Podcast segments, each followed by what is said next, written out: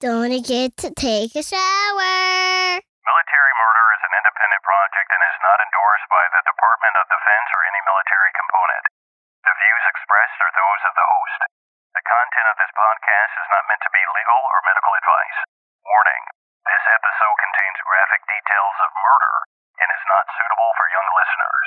Listener discretion is advised.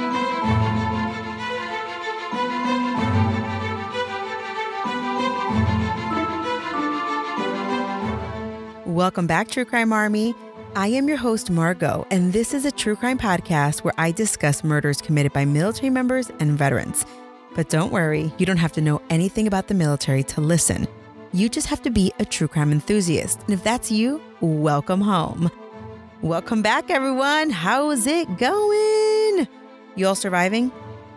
I don't know who needs to hear this today, but don't forget to take a shower. Yes. I know there's some people out there who, while they're staying at home, they don't have to change out of their PJs. They just kind of, all the days mixed together, and sometimes they forget to take a shower. Don't let that be you.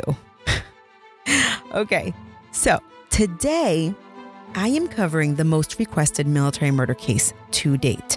Seriously, I keep a spreadsheet every time someone requests a case, and my spreadsheet already has over 100 recommendations from my True Crime Army.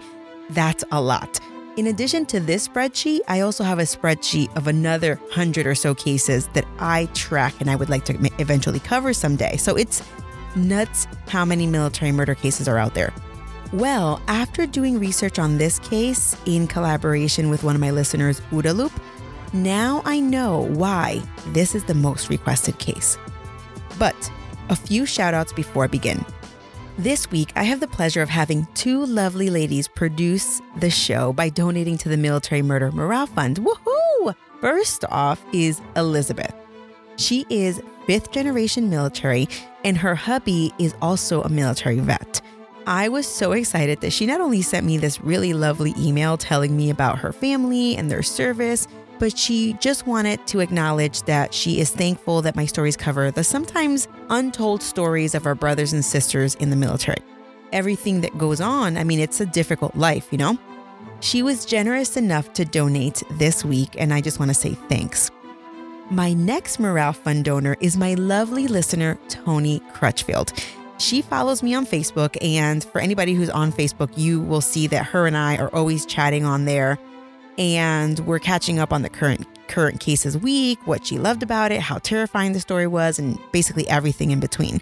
Well, Tony definitely makes a Facebook page come alive. And imagine my surprise when she also donated to my cause.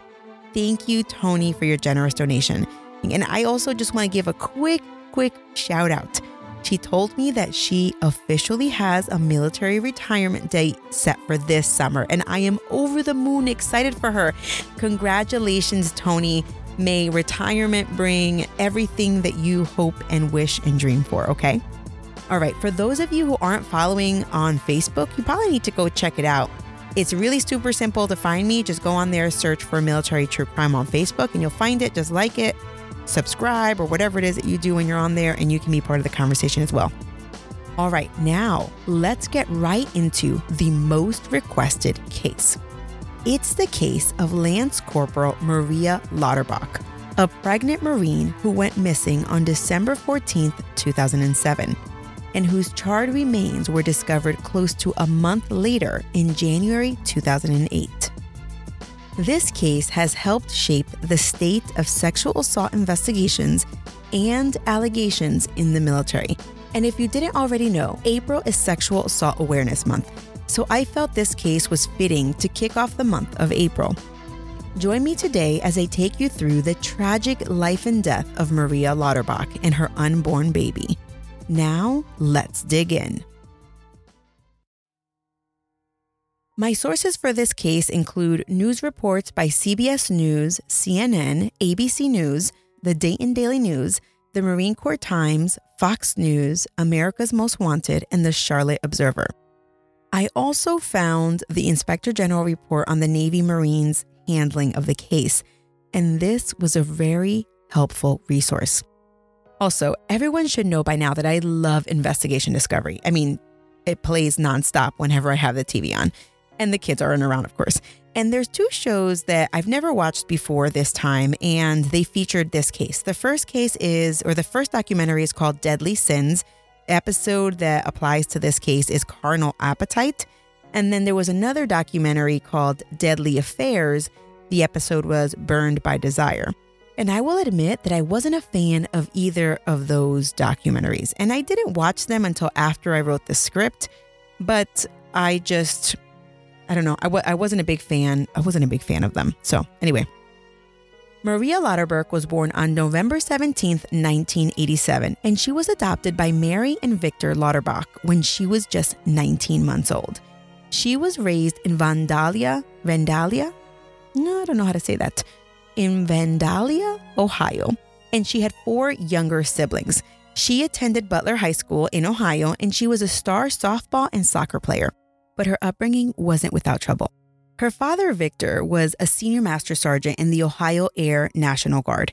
And he felt that Maria, she was out of control. She was a teenage girl. She was kind of a hot mess. But more than that, she was troubled. She was having constant incidents at school, including arguments at sporting events and just an overall disrespectful attitude.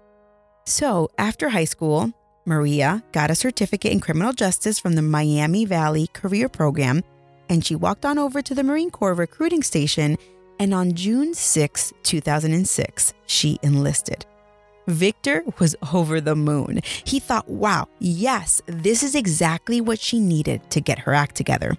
Little did he know, though, that in 18 short months, she would be dead, but not because of a war. Maria's first assignment was with the Combat Logistics Regiment 27 at Camp Lejeune in Jacksonville, North Carolina. She was a personnel clerk, and this was her first time away from home, at least this far.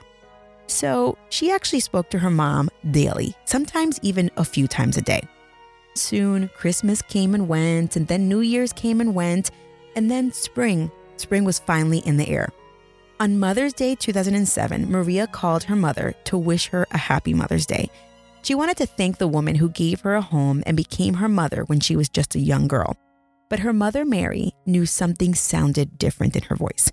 And that was when Maria told her mother that something happened to her.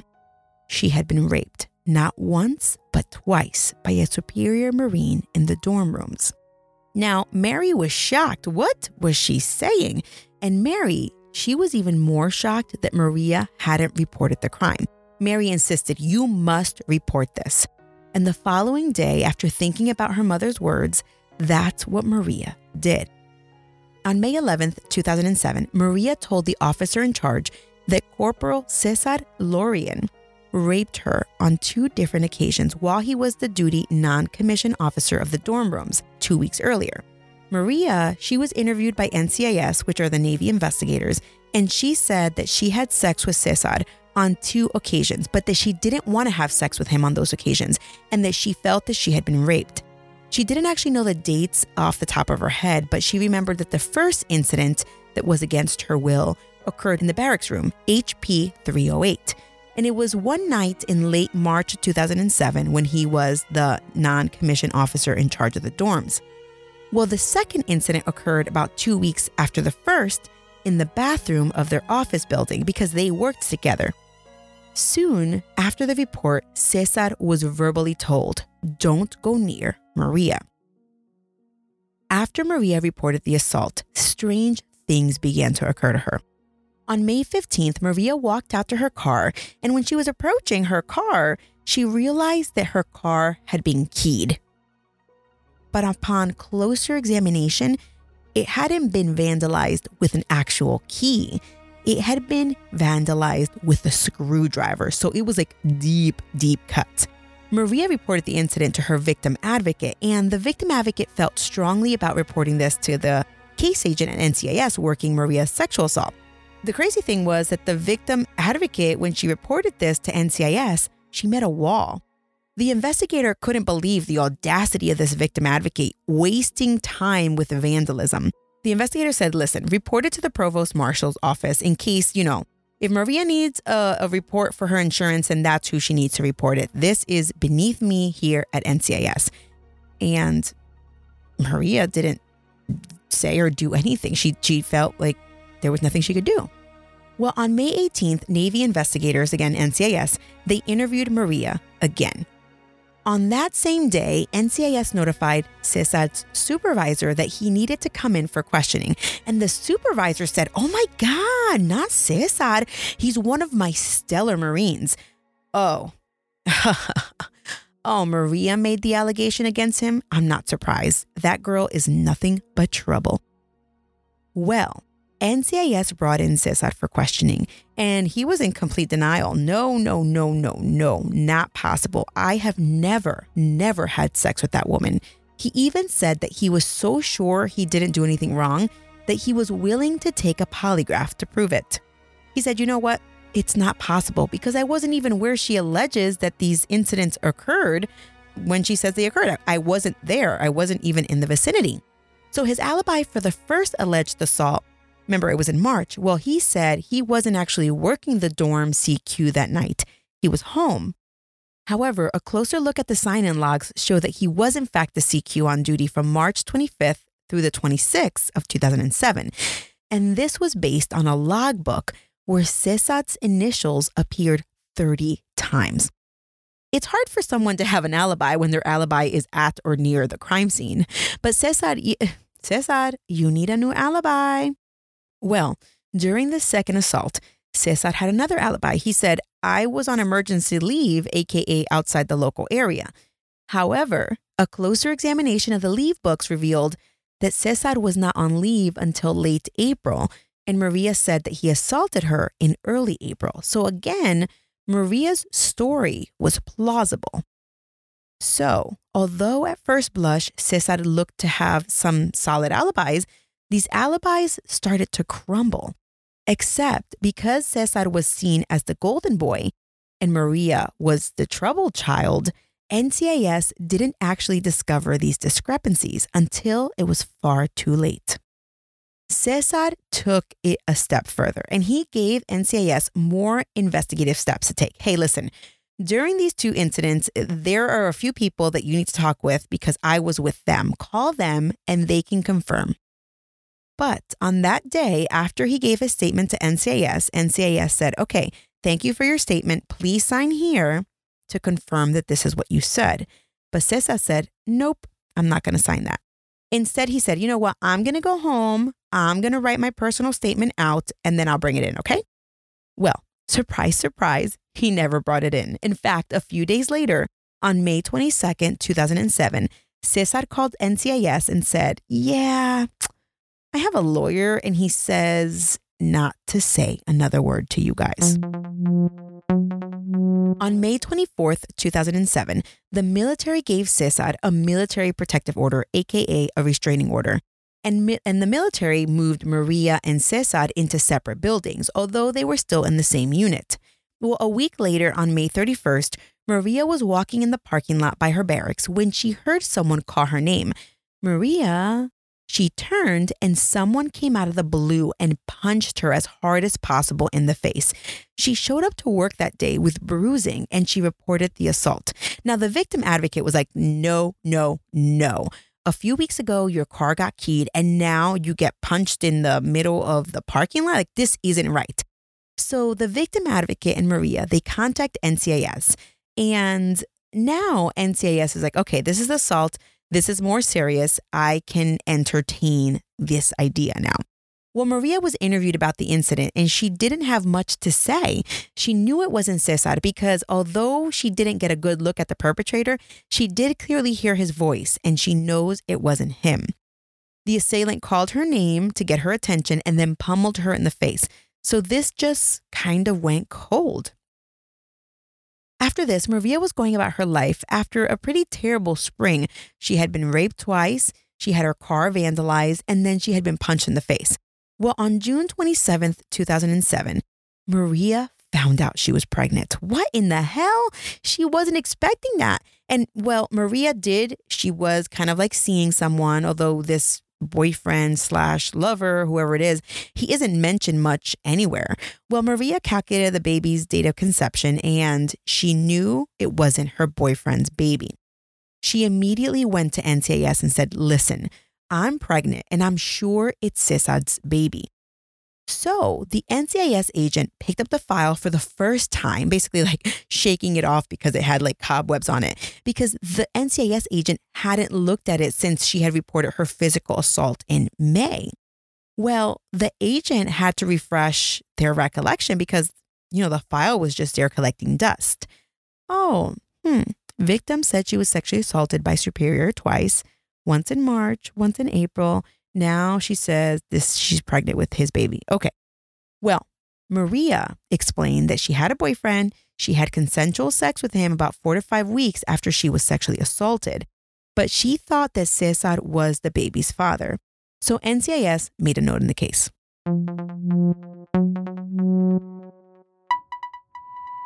The summer months went by as Maria's belly got harder and harder to conceal. And I imagine that at some point she had to change from regular uniform to a maternity uniform. And trust me, I know from experience, there's no way to hide a pregnancy in uniform past 5 months. Well, Maria was pregnant and still living in the barracks. I don't think that they allow babies in the barracks. So in mid-September, she asked permission to move off base.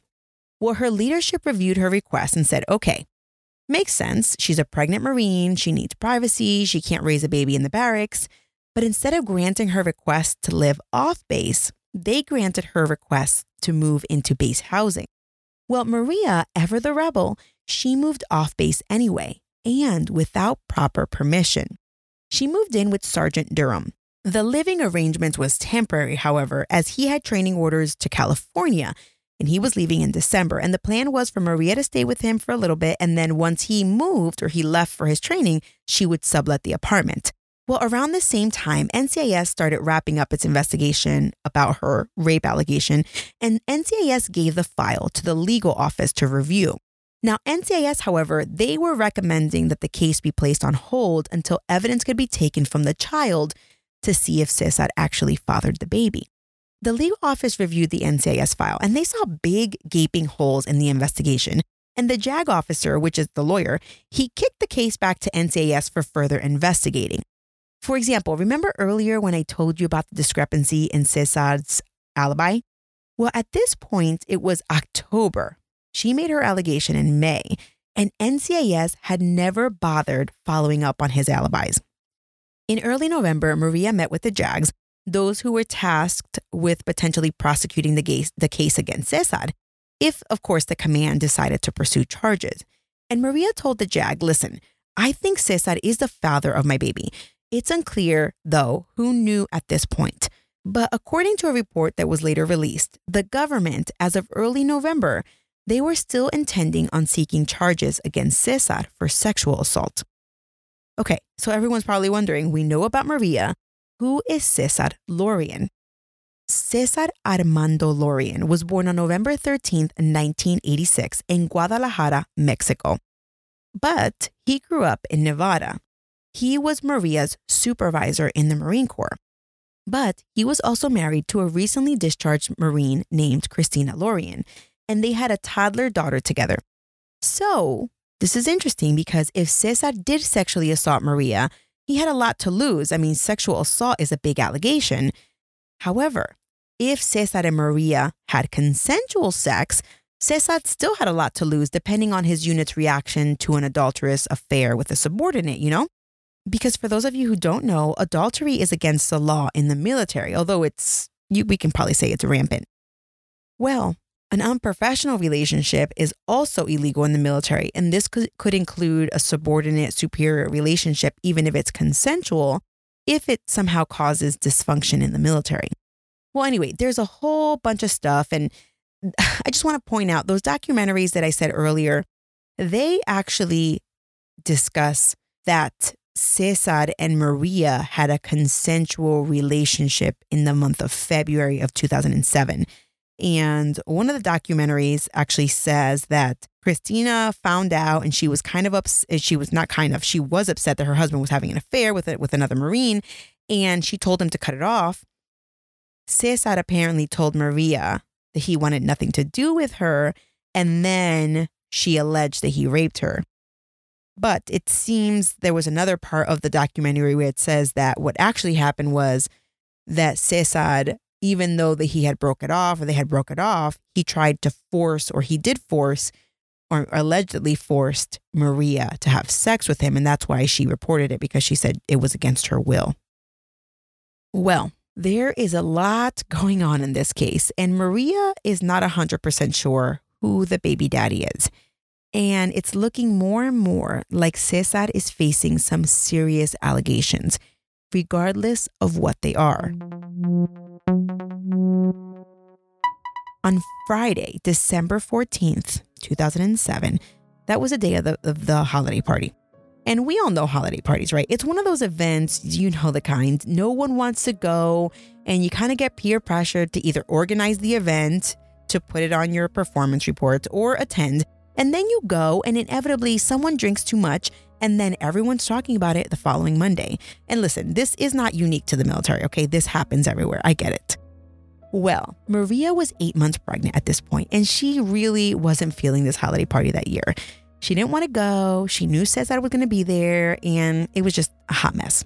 Well, that day, she left work early around noon, and later that day around 3 p.m., she called her mom.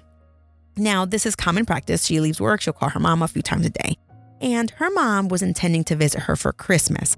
And they chatted about that upcoming visit, and Maria vented about the mandatory holiday party and not wanting to go and yada, yada, yada. But according to Mary, now Mary, not to be confused with Maria, Mary is Maria's mom. During this conversation, Mary had a stern chat with her daughter about this baby. You know the kind when your mom tells you how it is, but you don't want to hear it. Well, Maria was young. She was 20 years old at this point, and she had just started out in the military. She was about to be a single mom. And Mary told Maria, listen, you should really consider putting this baby up for adoption. Well, Maria was pissed. She was like, no, I got this under control. So the conversation ended, but it was nothing that they couldn't eventually, or that they wouldn't eventually get over.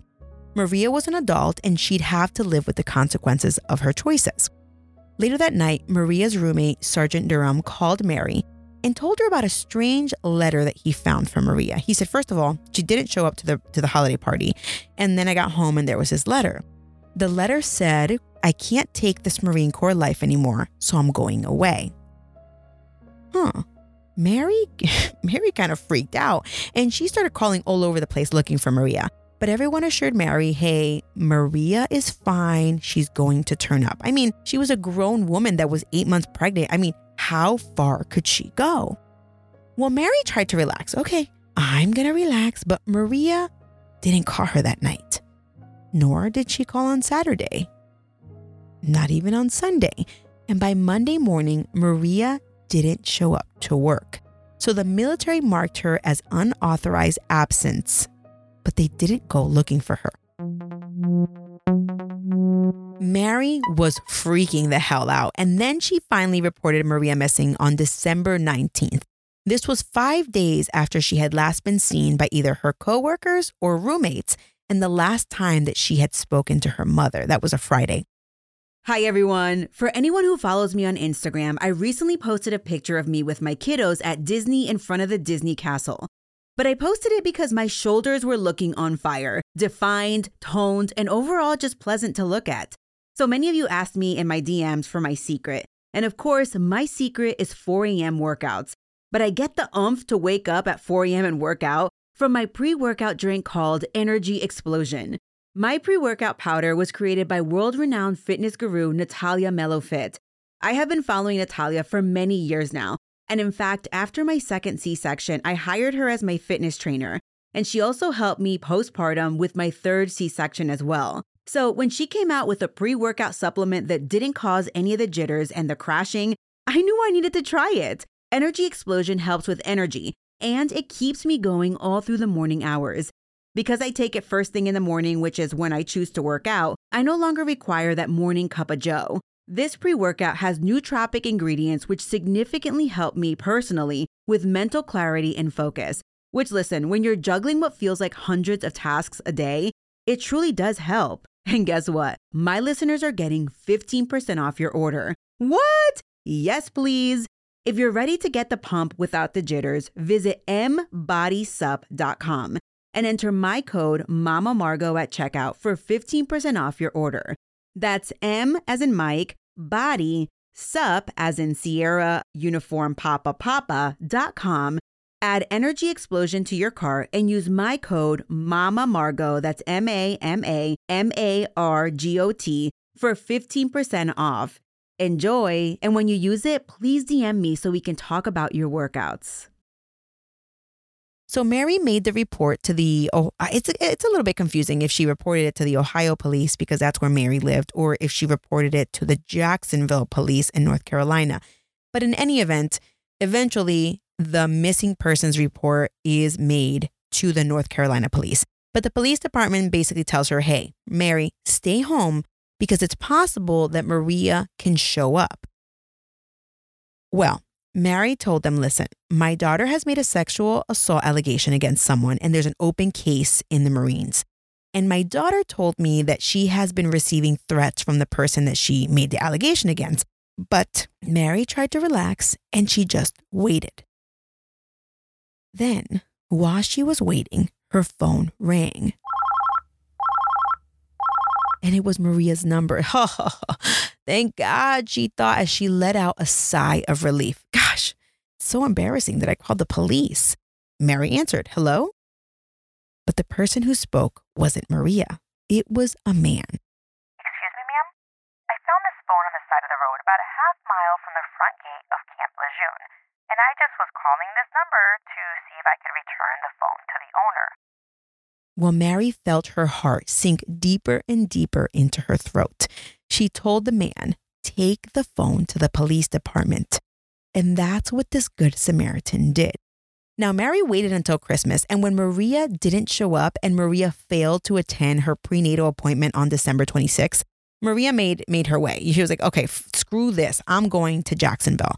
There's no way that she could sit back any longer waiting for her daughter, who at this point was weeks away from giving birth. When Mary showed up, it appeared from all the reports that I read that the police finally assigned someone to the case. They assigned a retired Marine. You know the saying, once a Marine, always a Marine. So the Marine vet went digging. According to Mary, they went to the base, and since Mary, of course, wasted no time in telling the cops about Maria's sexual assault allegation, the first stop was to speak to Cesar, and the police went to NCIS because it's protocol, and Mary reported the NCIS was like, wait a minute, why do you want to talk to Cesar about Maria's disappearance? He has nothing to do with this. Mary was shocked at how protective NCIS was being of Cesar. CNN reported that NCIS told the police that the case against Cesar was still open, but, quote, it was difficult due to inconsistencies provided by Maria Lauterbach. Additionally, due to her history of compulsive lying, she was facing a possible discharge and she was under personal and professional stress, end quote. During this time, the Marine Corps Times reported that it was possible that Maria fled after she withdrew the sexual assault allegations because she was scared the military would pursue a false official charge against her. Now listen, Mary is not the type of mom you see out there. You know, the type of mom who thinks their kid can do no harm. No, not at all.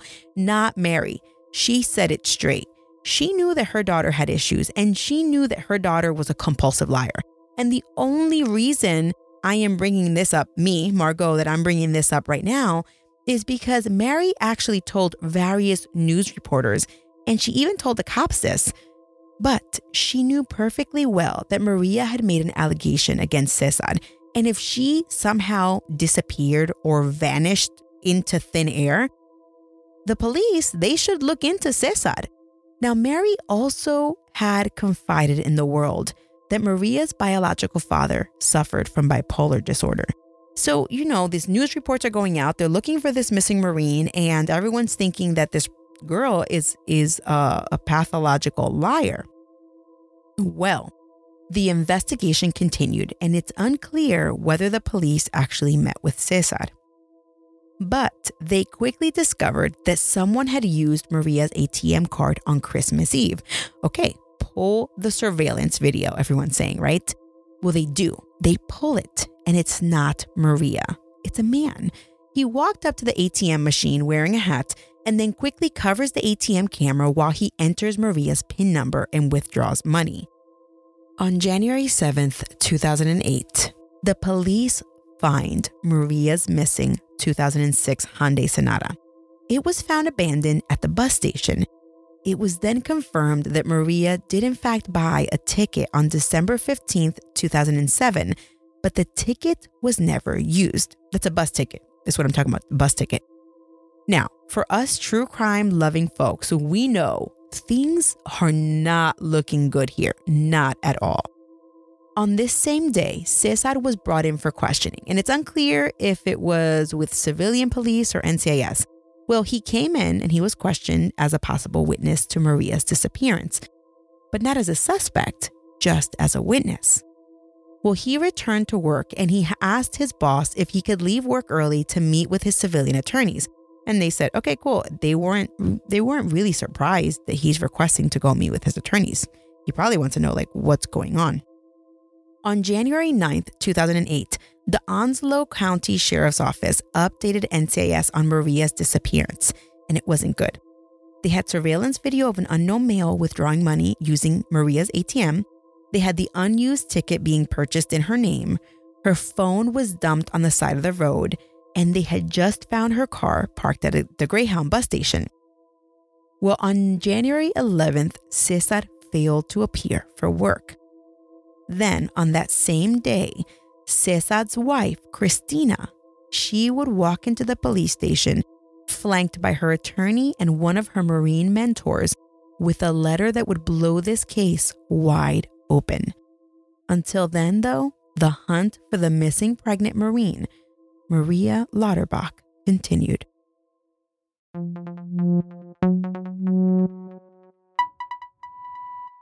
On January 11th, 2008, Cesar's wife, Christina, she met with a detective and she told a harrowing tale. As indicated in a search warrant, Christina told the detective the following. Sometime in May of last year, which is 2007, Cesar came home and told me that one of his subordinates was accusing him of rape. He swore up and down, to the ceiling in fact, that it wasn't him. And then from that point forward, he updated me occasionally on the military investigation. Well, in July, he came home and told me that the alleged victim was pregnant, but he promised me that it wasn't his baby. It couldn't have been because he never touched her. Then in December, he came home and told me that the victim had just randomly stopped showing up to work. And I asked him, okay, so if she stopped showing up to work, what does that mean about the investigation and the possible charges against you? And he told me that he didn't know. Then, after the holidays, he told me that investigators were looking for him and wanted to talk to him. So yesterday, January 10th, 2008, we went to meet with an attorney named Mark Rainer. On the way there in the car, Cesar looked at me and said, quote, "Are you with me on this?" end quote. And Christina, she was scared. And she was honest, quote, "I don't know. Is there anything that you haven't told me?" End quote. Then Cesar revealed the following. Now, guys, this is hearsay upon hearsay upon hearsay, but this is all part of the search warrant, which is why I'm saying it here. And it's all this search warrant. I'm actually going to put it on my website so you can go and check it out there. Well, this is what Cesar said in his letter. On December 15th, 2007. Now, the letter is, I haven't found it, but this is what was in the search warrant. On December 15th, 2007, Maria went to Cesar's home located at 103 Meadow Trail. By the way, it's unclear where the wife was at this time. Well, Maria told Cesar when she went to his house that she was leaving the area. And then she demanded money. Cesar was willing to help her get a bus ticket, and they went to the bus station and bought the ticket. Then they split ways. Later that same day, Cesar heard a knock on the door, and it was Maria again. For whatever reason, her plan failed, and they got into a pretty heated discussion or argument. According to Cesar, Maria was disoriented, agitated, and just acting funny. Then she produced a knife, and get this, she killed herself by slitting her own throat. Yes, that's what Cesar's writing said. Well, he freaked out that she had just let her throw in his house and he got scared. So he then took Maria's dead pregnant body to a wooded area adjacent to his home and buried her. When he confessed what happened to his lawyer, the lawyer said, "Dude, you are seriously facing the death penalty." That only served to frighten Cesar. But now, where was Cesar? Where was he now? As soon as the detectives received this information from Christina, they worked diligently to obtain a search warrant for the Laurean house. And upon executing the warrant, they noticed a freshly made fire pit in the Laurean backyard. And as soon as they moved it, they discovered a grave. Maria's final resting spot. Her body had been badly burned. Once they found her body, they found signs of a struggle inside, blood spatter. And it appeared, though, that someone had tried to clean it up.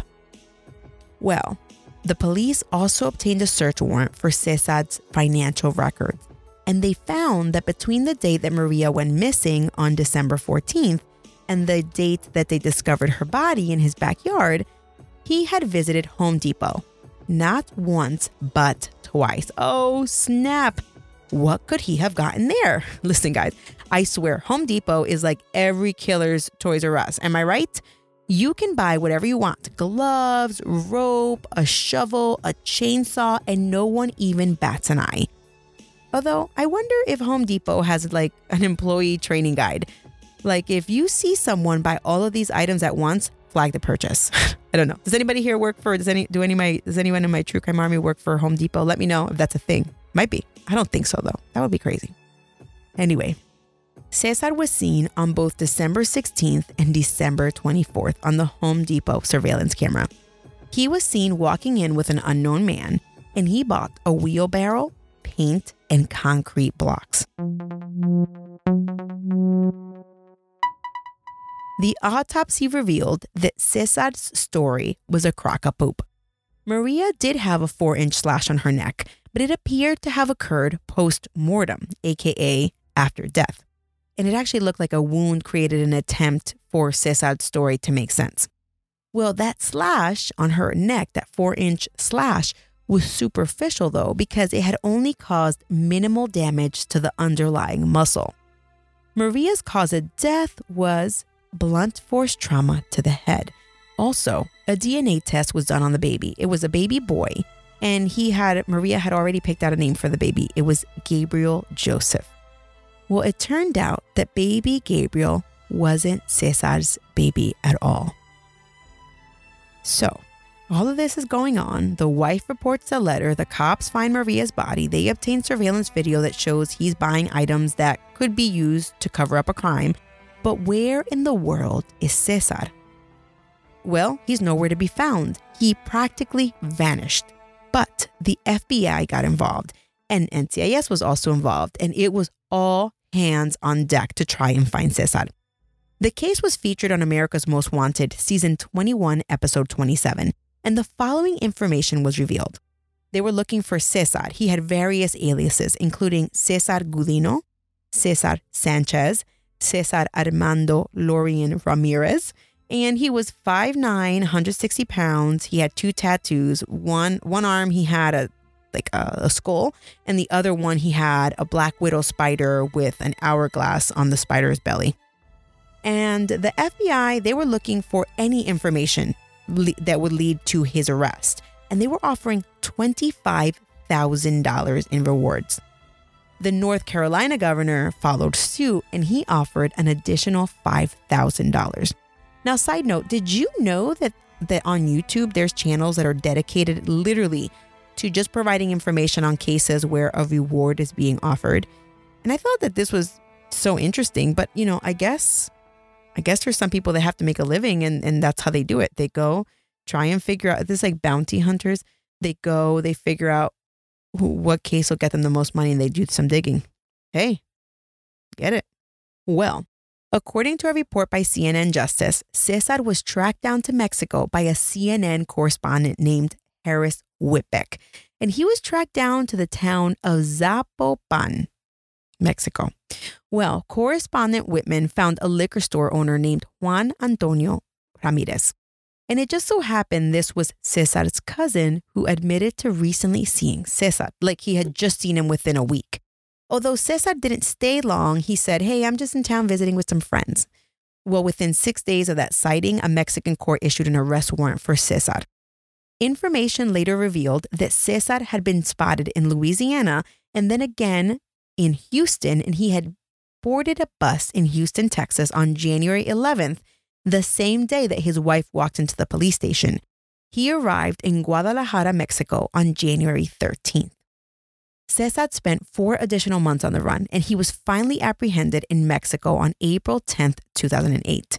However, for anyone familiar with extradition laws, Mexico doesn't have the death penalty, and they wouldn't hand Cesar over until the death penalty was removed from the table.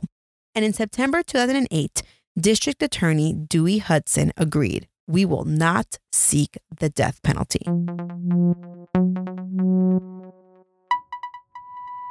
Recently, I covered 2 unsolved cases, which I am sure caused you to pause and analyze your inner detective. Well, if you want to hone in on that inner detective, then you need to check out June's Journey. June's Journey is a mobile game that you can play anywhere while connected to Wi-Fi. June's Journey takes you through the main character June's adventure to uncover family secrets. Her first task is to uncover the mystery of her sister's death. You will be using your keen eye to spot hidden clues in the immersive scenes that take you across the globe. The scene is set in the 1920s, so it's like going back in time. June's Journey is a hidden object mystery game, and I love playing while waiting for my kids at the bus stop. It allows me to clear my mind from the tasks of the day and to refocus on my mommy duties. What I love about June's Journey is that not only are you searching for objects, but you can join other players online in a detective club.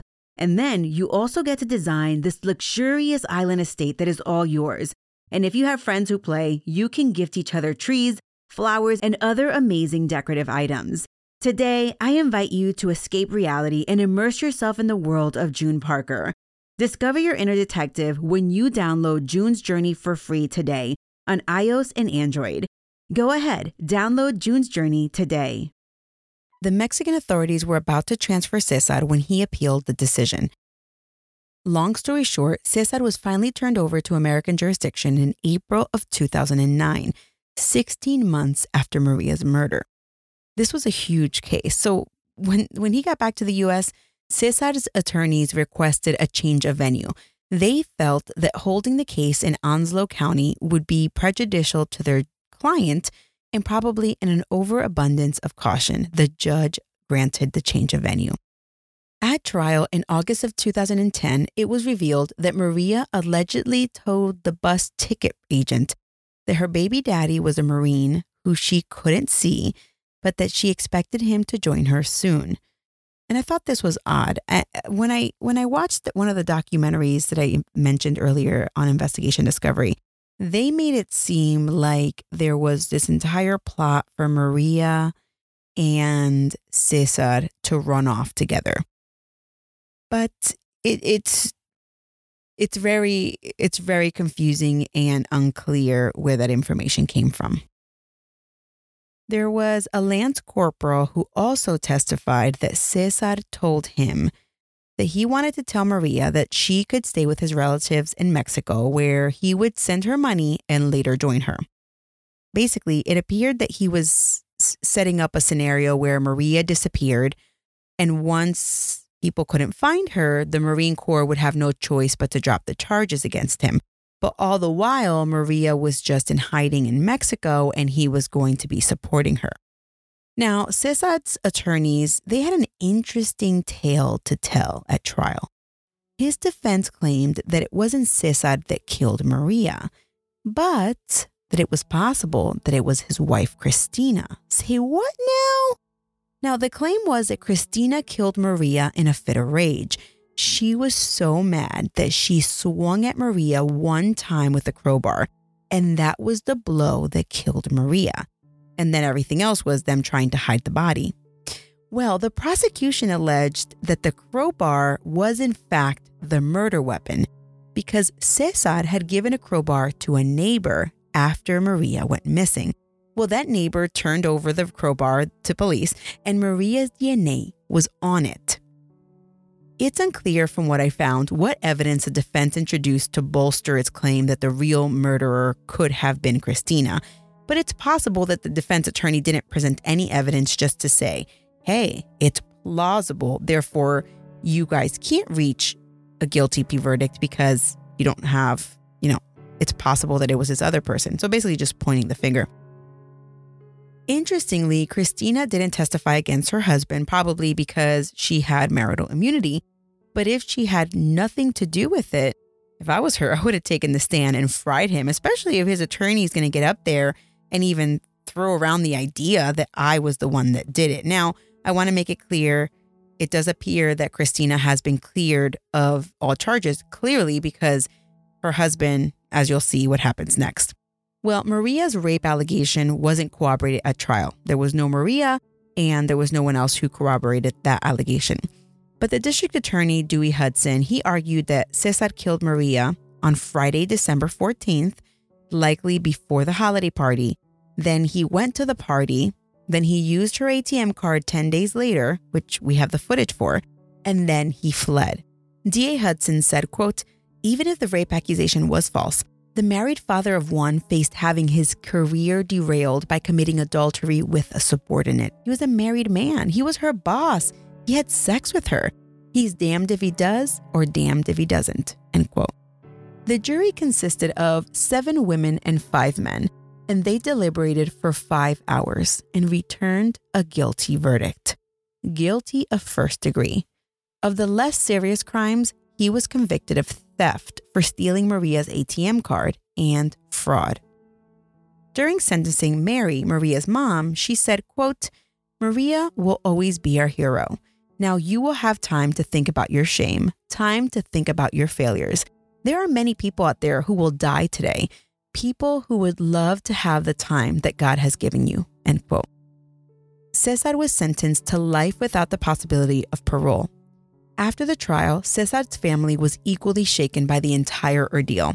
His family wished the testimony would have revealed more about the backstory and how they believed that Cesar was ordered by his superiors to kick Maria into shape, like shape up or ship out.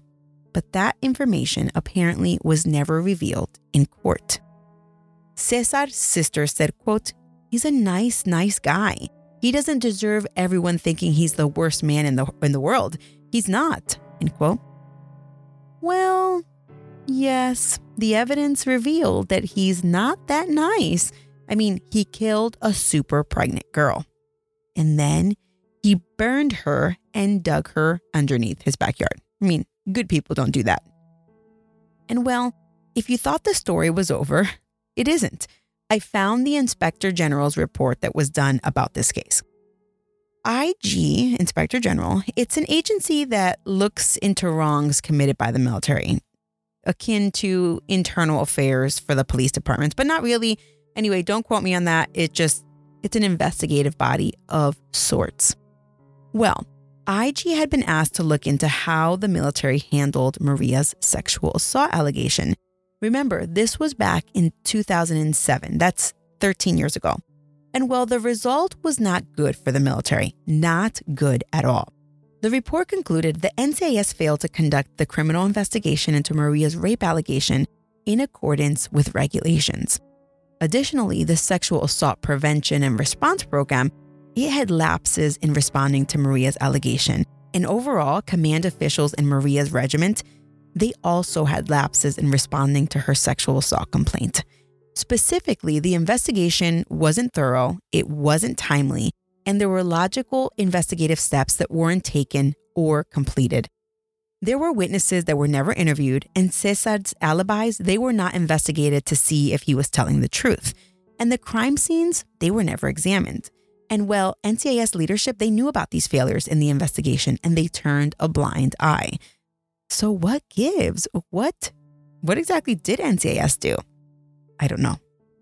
I am sure people were fired and checklists were put into place to keep this from occurring again. Mary Lauterbach, Maria's mom, she has fought to have people listen to her daughter's story. Mary has always admitted that her daughter wasn't perfect, but she has always disagreed with the way the military handled her sexual assault allegation. So Mary enlisted the help of someone who could actually make a change. U.S. Representative Mike Turner was the primary partner Mary needed. He fought to have changes enacted through the National Defense Authorization Act, NDAA. The NDAAs in the years since Maria's death have seen huge changes that sexual assault survivors didn't have at the time of Maria's assault. Two big changes are that in the military, one, victims of sexual abuse, they now have a right to their very own attorney, a special victims counsel, to help them navigate the military justice system, which is kind of confusing. And two, victims now have the option to request a military base or an installation transfer before their case is even adjudicated. One of the things about the military is that you're generally stuck wherever they send you. So can you imagine for a moment that you're raped by a supervisor or someone else in your chain of command or someone else on base, and then you're just stuck at that base for 2 or 3 years? So if you go to the dining facility or you go to the gym, you may potentially bump into this person. It seems pretty absurd to not have even the ability to transfer. Well, the military has actually changed their ways, and they now allow victims to request a base transfer as soon as they make an unrestricted report. Now, don't get crazy. This doesn't mean that the request will be granted automatically, but there are various levels of oversight now in this arena.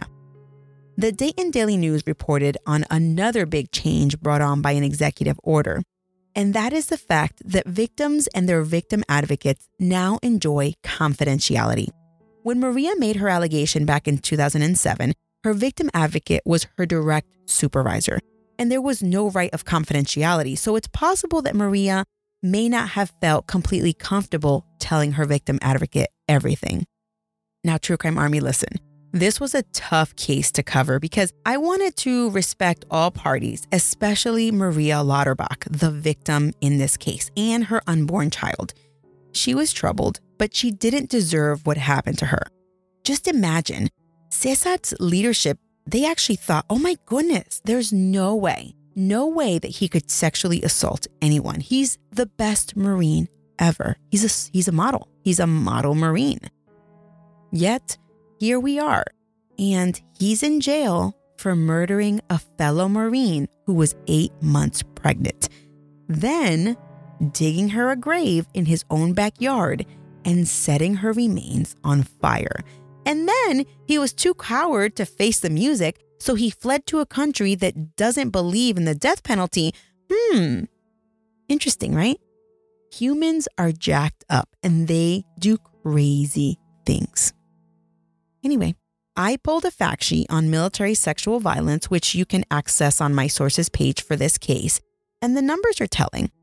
In fiscal year 18, 20,500 service members were sexually assaulted or raped, including 13,000 women and 7,500 men. Of women who reported a penetrative sexual assault, 59% were assaulted by someone with a higher rank than them, and 24% were assaulted by someone in their chain of command.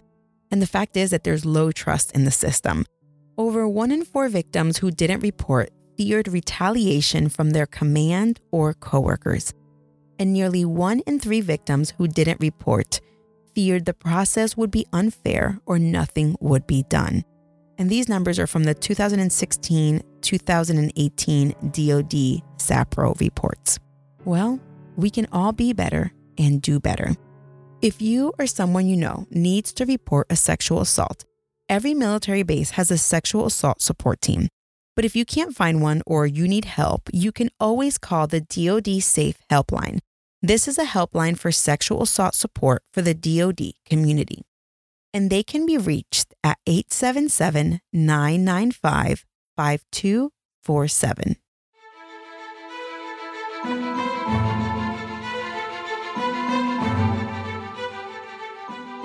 For those of you who recommended this case, thank you so much for your recommendation. Okay, if you like this show and look forward to it every week, help me grow the True Crime Army by sharing the show with your friends and your family. This week, I task you with sharing military murder on the social media platform of your choice. And don't forget to tag me. You can find me on social on Instagram at Military Murder Podcast, on Facebook at Military True Crime, and Twitter at Military Murder. I want to give a few shout outs to folks who left reviews recently. I got my first Stitcher review. Woohoo! I was so excited. I think I did like a double take or a triple take when I saw that there was a Stitcher review. Well, the Stitcher review is from Tiff B. She says that the show is amazing and it keeps her very intrigued. She says, waiting for the next episode is so hard. I know, girl. I wish I could do 2 episodes a week or maybe even offer like a bonus episode every month. But right now, that's not possible. But maybe one day it will happen. I know that over 1/3 of my listeners are listening on Stitcher. So if you're listening on Stitcher right now, pop on over to Stitcher.com on the web and leave a review. I've tried to find a way to leave a review on Stitcher, the app, but it doesn't work. I think you have to go to Stitcher.com and leave a review there. But I would really appreciate if 1/3 of my listeners who listen to me on Stitcher would hop on over to Stitcher.com. It takes probably like 3 or 4 minutes, but I would really appreciate it if you did that. Okay, so there are so many new reviews on Apple. So I'm going to read just a few snippets. I'm not going to read the whole thing, and I'm not going to read all of them since last time, but I'm going to read just snippets. Todd in Miami said, quote, I've never been in the military, but I love this show. Listen to 1 episode and you'll be a subscriber for life, end quote. Yes, Todd in Miami. I keep telling people to listen, even if they don't know anything about the military, but they're like, nah. I think they're going to figure it out eventually. But thank you for spreading the word, and keep spreading the word to all your military and non-military people alike. Camille 2590 says, love this podcast. I need to catch up, but what I've heard so far is awesome. Thank you, Camille. Okay. JFIEJC says, recommend for everyone. Listens in the car and takes longer routes to get their military murder fix. Yes! Although, probably not in the car so much anymore. But it's okay. Hopefully you listen while you're sitting at home. Khalil's mommy says, found out about the show through a military wife, and she is not disappointed. She thinks the show is easy to follow, and she likes the storytelling vibe. Yes, Khalil's mommy. Yes, girl, I'm here for you. And we have an international review in the house.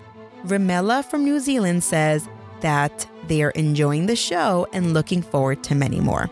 Ashley C. Ashley C. wrote a book, so I'm not going to read the whole thing. Thank you so much, Ashley. She says she loves it. And here's a synopsis of what she wrote. She says that she loves my side commentary and that she subscribed about a week before she wrote this review, and she was already addicted. She says, quote, Hill Air Force Base represent, end quote. That's so sweet. Thank you, girl. And I just want to say to Ashley, she's left a review almost anywhere that you can leave a review. I mean, she's searching high and low to where she can leave reviews. And I appreciate that so much. There's so many of my listeners who have done that. And I really, really appreciate it. It means the world to me. All right. I'll get to more reviews next week, and I promise I'll start with the Facebook reviews next week. So this show was created by Mama Margot Productions with research help from one of my listeners, OODA Loop. Thank you so much, OODA Loop. The show this week was produced by Elizabeth and Tony Crutchfield, and all of the music was created by Tyops. Until next time, remember, you never really know what someone is capable of, so remain vigilant always. You have a fabulous week, and I'll keep digging to bring you another military murder story next week.